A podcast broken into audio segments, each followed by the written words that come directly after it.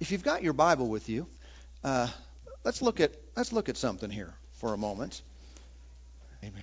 Hebrews 12. Thank you, Lord. Lord. Thank you, Lord. You fill our lives with every good thing. Thank you, Lord. Thank you, Lord. We just honor you and bless you tonight. Thank you for doing good things in every person. Those who've been dissatisfied with life, unfulfilled, discontent. I thank you that they're, I pray even for them now, that if they'll find their contentment in you, that you'll, that they'll find so much of who you are and understand who you are in them that nothing else compares. Glory to God. Thank you, Lord. Amen. I believe I'm sensing things just by the Spirit of God of situations that some people are in. And uh, so if I'm dealing with you, I'm not here. Not everything has to be called out or not everything has to be, you know, revealed before all. But you take it for yourself and know that it's God speaking to you.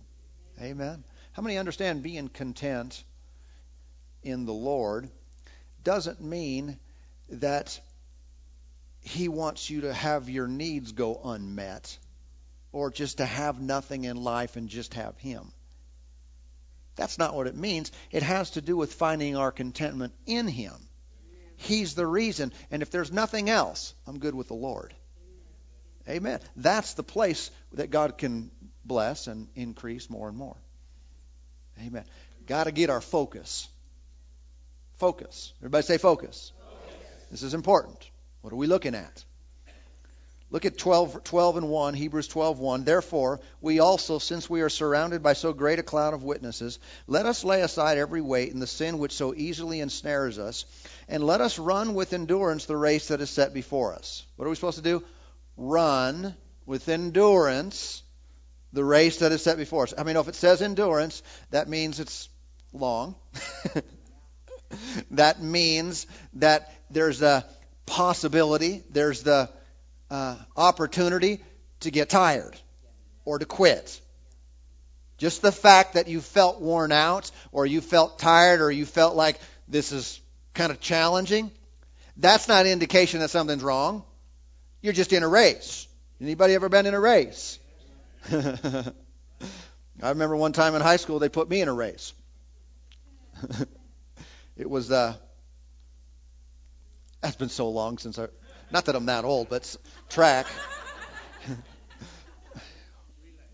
no, just once around, you know. 440. Getting these messed up. 220 was the half. Yeah. All right. I ran some of this stuff, but not a lot. I'm not really. Wasn't really a great runner. I shouldn't even have been out there. but they put me in the 440, and uh, that was the worst experience of my life. I totally was not uh, uh, in shape enough. Been going to practice, but they didn't tell me I was running that race. All of a sudden, I all of a sudden I got to do that. You basically sprint for a quarter mile. Who in the world sprints for a quarter mile? anyway, I didn't come in last. Praise the Lord. and that's just because I was at the end, and I'm like, and there were people coming, so I picked it up. But I had lost the will to continue. if it wasn't for I was going to beat them, that's just part of who I am. I didn't win either. Don't get me wrong. Let's get back to the word. Let us run with endurance the race that is set before us. Now, this race he's talking about is the plan of God, right? It's the will of God for your life. We're to run that, but you got to have endurance because there'll be times that if you don't have it, you'll poop out. All right, you'll say, "Oh man, can I can I make it?" If you got endurance, how can I do that? Well, verse two tells us how. Looking unto Jesus. This is the only way you make it in the plan of God for your life. Only way you can continue and stay steadfast and not quit and not fall out of this, this race is you must look unto Jesus. It says, the author and finisher of our faith, who for the joy that was set before him endured the cross, despising the shame, and has sat down at the right hand of the throne of God. In other words, when Jesus did what he did, he had to look to something too. He had to keep his eyes on the end result. Otherwise, you get bogged down. Everybody with me? What we look at determines where we're going to go and how long we're going to be able to stay uh, on course. Praise the Lord. And so we must look unto Jesus. Again, why tell us that? Because the temptation is to look unto something else other than Jesus. The temptation is to look to the flesh, it's to look to another person, it's to look at the problems. It's to look at look at the difficulty. Man, this thing is like a quarter mile long. I, I don't know if I can make it around. Uh, in your in your in your walk with the Lord, you keep looking unto Him. Now, I know that sounds elementary and that sounds simple. Yeah, just look to Jesus. Maybe sound pie in the sky or theoretical. Yeah, just going to look to Jesus. It really becomes practical. It, it, really is down to earth in our day to day life who we're looking to. And if we were to analyze, I mean, I can tell you, there have been times I just didn't look unto Him. If you're frustrated, If you're fearful, all these kind of stuff, guess what? You're not looking unto Him. I don't know if that sounds hard, but looking unto Him is how you make it out. Looking into that stuff and getting bogged down with the difficulty of a situation is how you quit. And if you look at the problem long enough, you look at the the arm of the flesh long enough, which is very limited, you will quit you'll throw in the towel. Amen. Now, when I say that, some say, well, I've never give up on the Lord. I'm not necessarily saying you're rejecting the Lord. It's talking about the plan of God for your life, His will for you to carry on and continue walking with Him. Amen. Let's look uh, at something else here. Let's look at Second Chronicles.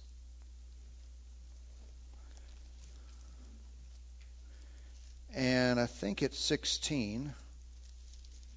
Yes. Second Chronicles chapter 16. Again, let me say this what I said earlier while we were worshiping the Lord.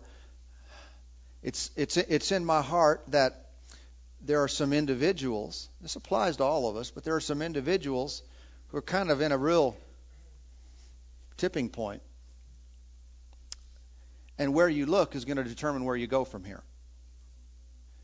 And not looking the right direction, you you could lose this one. Doesn't mean you lose your life. Doesn't you know? I'm talking about this situation you're dealing with now. Uh, it could go the wrong way.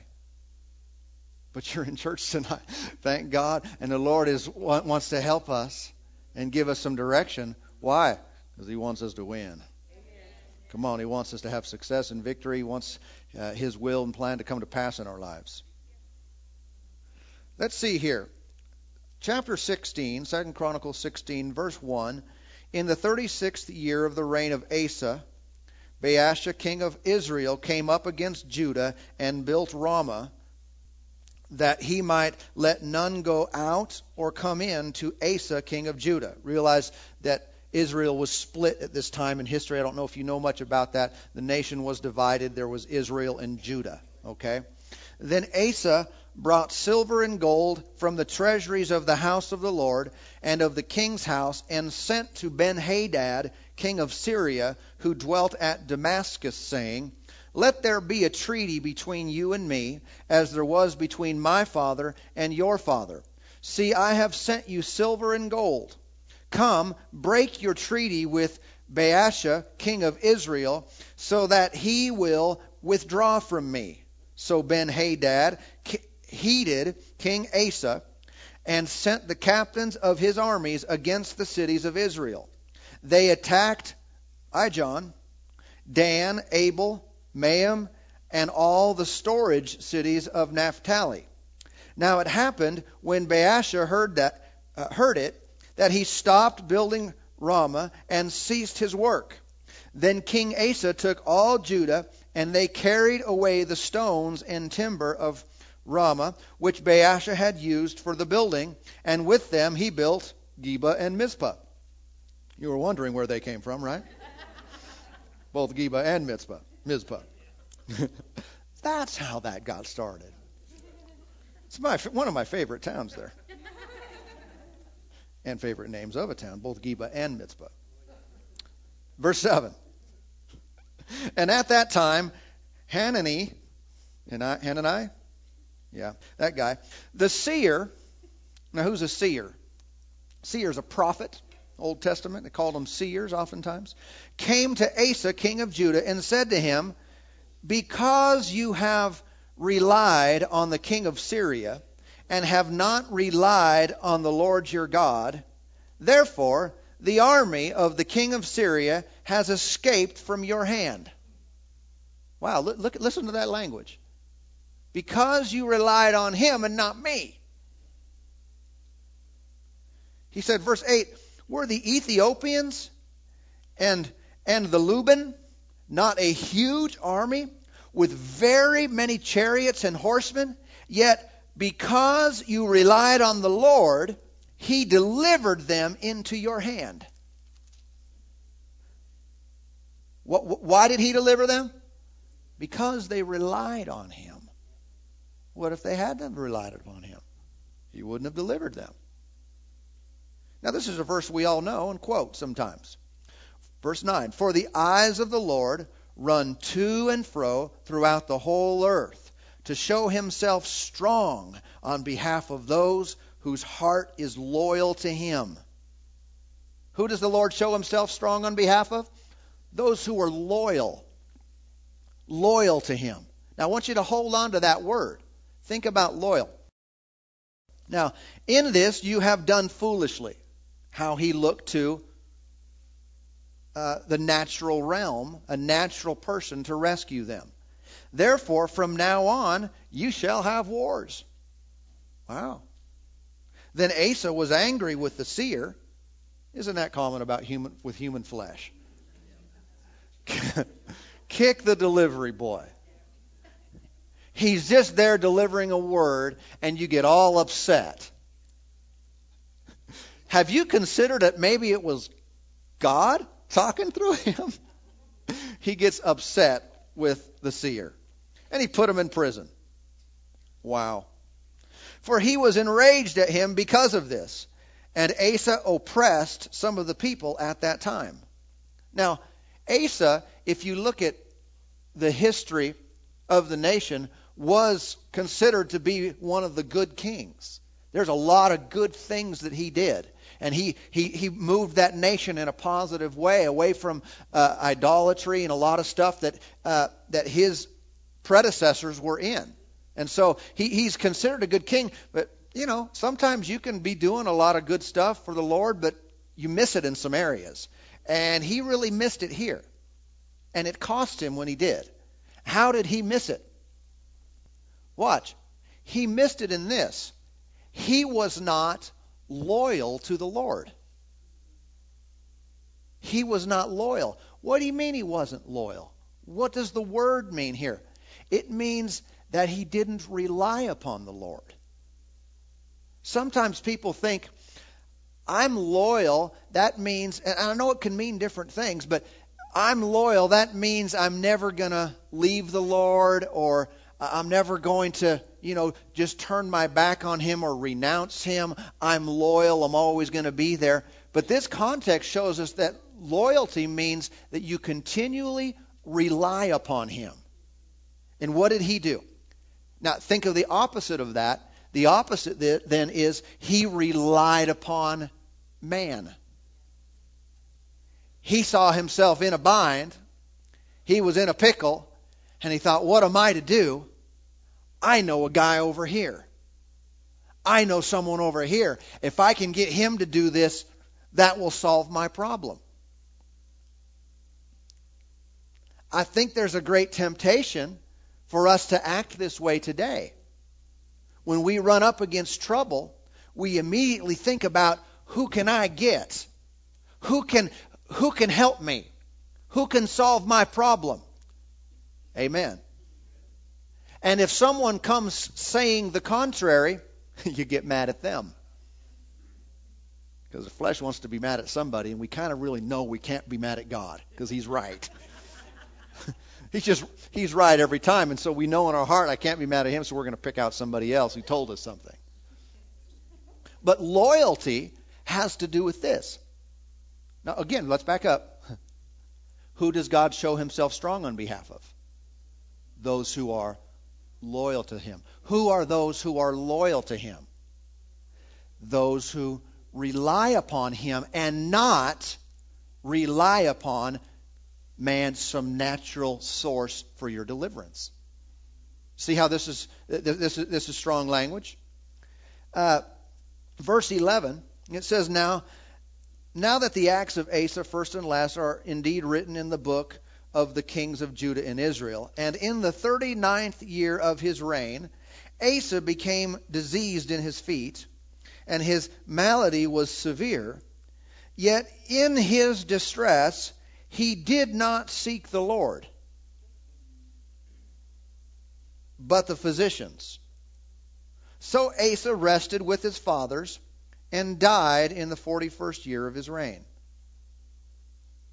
What does, what does it state as the reason that he died? Again, he was still in that pattern of relying upon the flesh he was still in the habit of, and although he served the Lord and did so many good things for, for his nation and, and, and for the people of God, he got into this habit where he began looking to man for everything. He began trusting people for all of his answers and all the provision and all his source. Even when he got this disease in his feet, he, he wouldn't turn to the Lord. Now, just, I know sometimes people wonder, and let me clarify this is not teaching that doctors are evil. That's not the message here. It's not te- Luke was a doctor.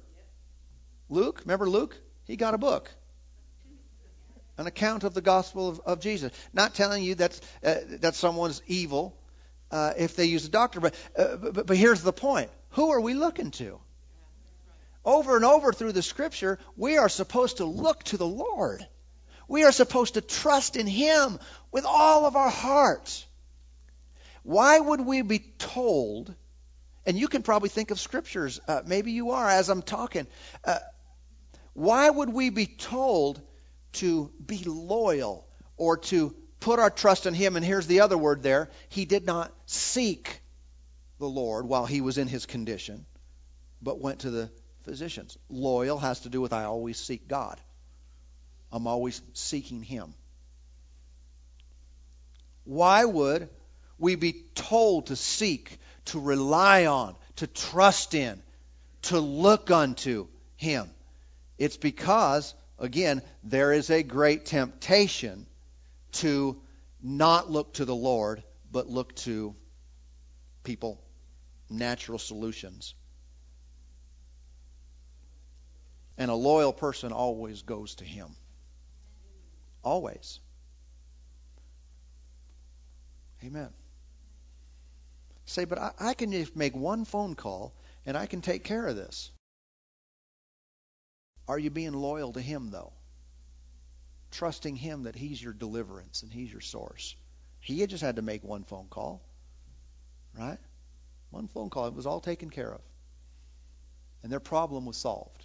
Isn't that the main thing? As long as the problem's solved. Well, God wants your problems to be solved, but it's not always just the, ma- the fact that it is. It's about how does it get that way? How do we get to that place? That matters more. Amen. Everybody with me tonight? Uh, I know th- this is believers meeting, so this is h- high level stuff. You can handle this, right?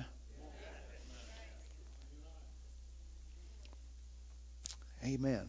Let's look at Mark 5.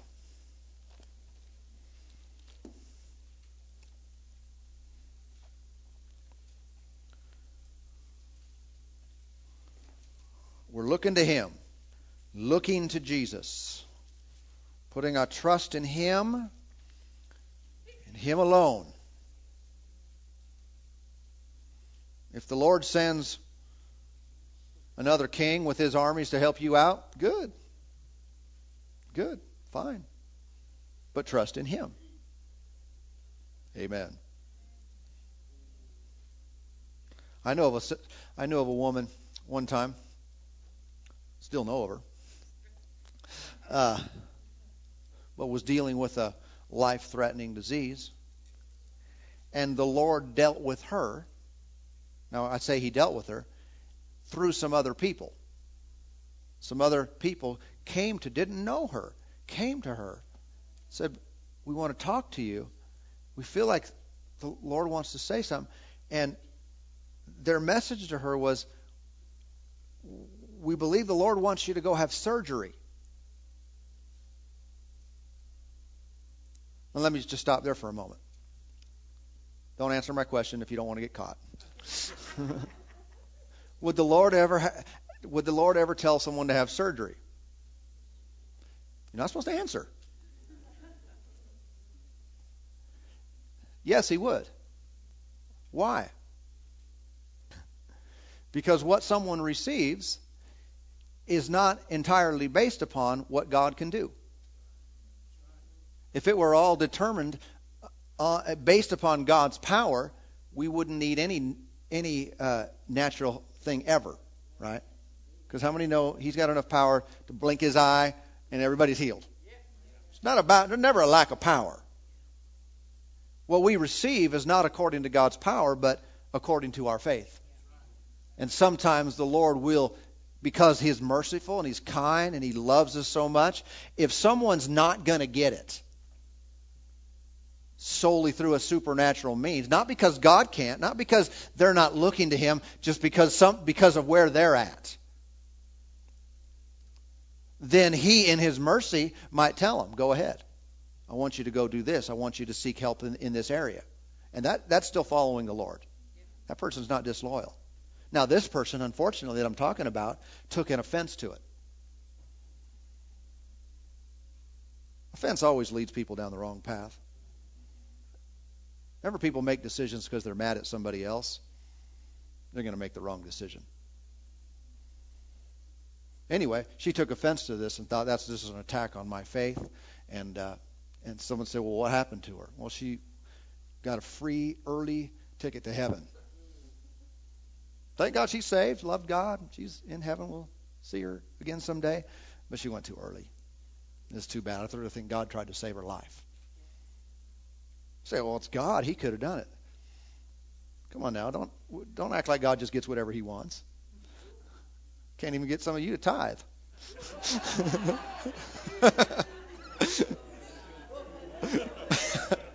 Ooh, low blow.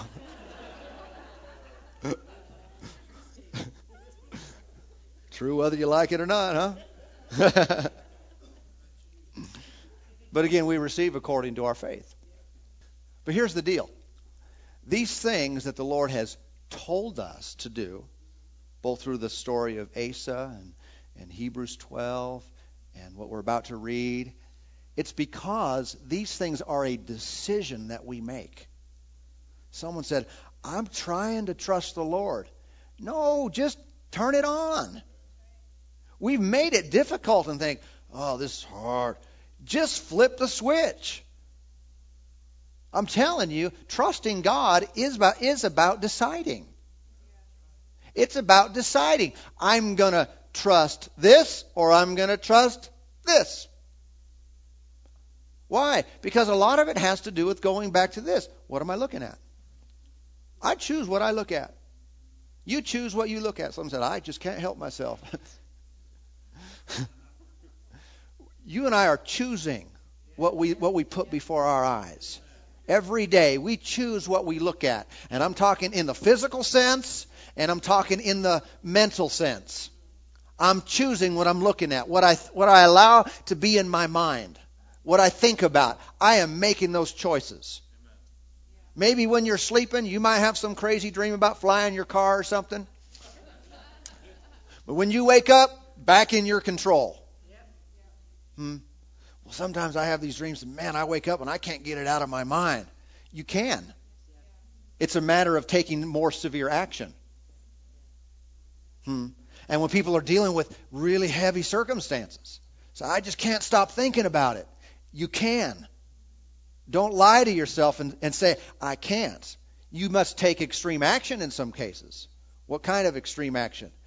You fill your mouth with God's word. You sing praises to Him. You get yourself, you make yourself think something different. But if you sit down in a chair and do nothing, you're beat. You've got to, I mean, you can sit down in a chair if you want, but get busy in the Word. Get busy speaking life to your situation, and your mind will come back. And this is our responsibility to do this. You see, being loyal to the Lord is a choice we make.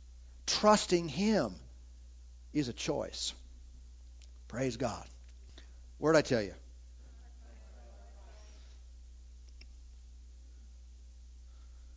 Verse 21, Mark 5:21. Now when Jesus had crossed over again by boat to the other side, a great multitude gathered to him, and he was by the sea. And behold, one of the rulers of the synagogue came, Jairus by name.